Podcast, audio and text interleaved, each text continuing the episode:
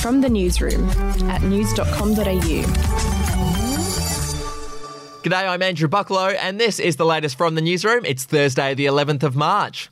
The Melbourne truck driver who was high on ice when he killed four police officers on the side of the Eastern Freeway last year was in court today. 48 year old Mohinder Singh entered guilty pleas to four counts of culpable driving causing death and six other charges in relation to the crash. The court heard today that he hadn't slept for eight days before the incident and was so affected by drugs that he couldn't speak. In other news, sex education will be beefed up to teach students about respect and consent.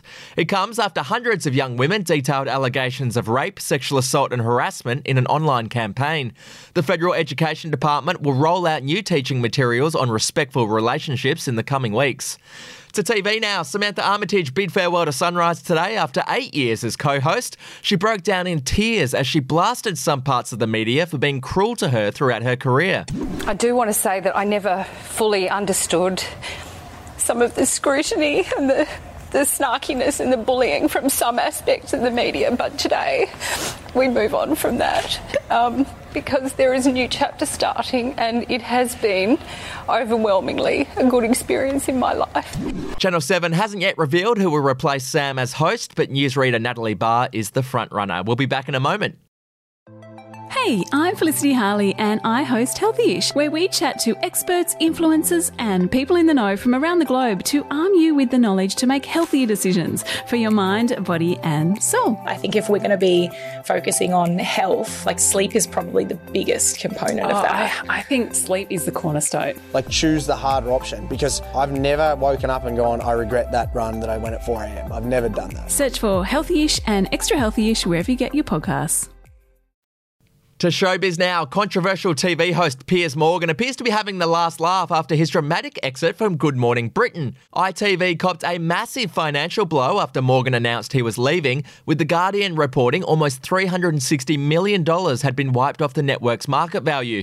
Morgan quit the show after refusing a request from his bosses to apologise on air to Meghan Markle for his continued attacks on her.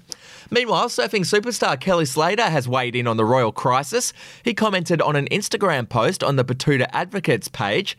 He wrote this about Harry I'd be mad too if I was James Hewitt's unacknowledged illegitimate kid, got essentially kidnapped and held hostage by the royal family, was forced to pretend that boring square Prince Charles was my dad all those years, then they cut off my trust fund and disapproved of my hot American wife because it didn't fit into their ongoing inbreeding program. Whew, didn't hold back, did he, Kelly? Interesting words.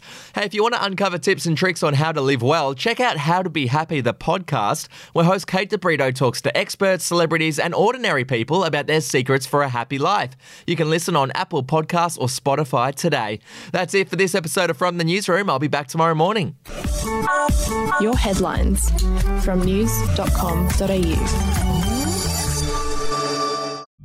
The podcast Faith on Trial looks into Hillsong, both in Australia and the US, and takes both the listener and hosts on unexpected twists and turns in the story of Brian Houston and the Singing Preachers. There are two incidents involving Pastor Brian. The Australian journalists uncovered a litany of alleged criminal behavior in the megachurch. Financial gifts were being given to the leaders of the church. Listen to Faith on Trial Hillsong ad free on Crimex Plus on Apple Podcasts today or wherever you get your podcasts.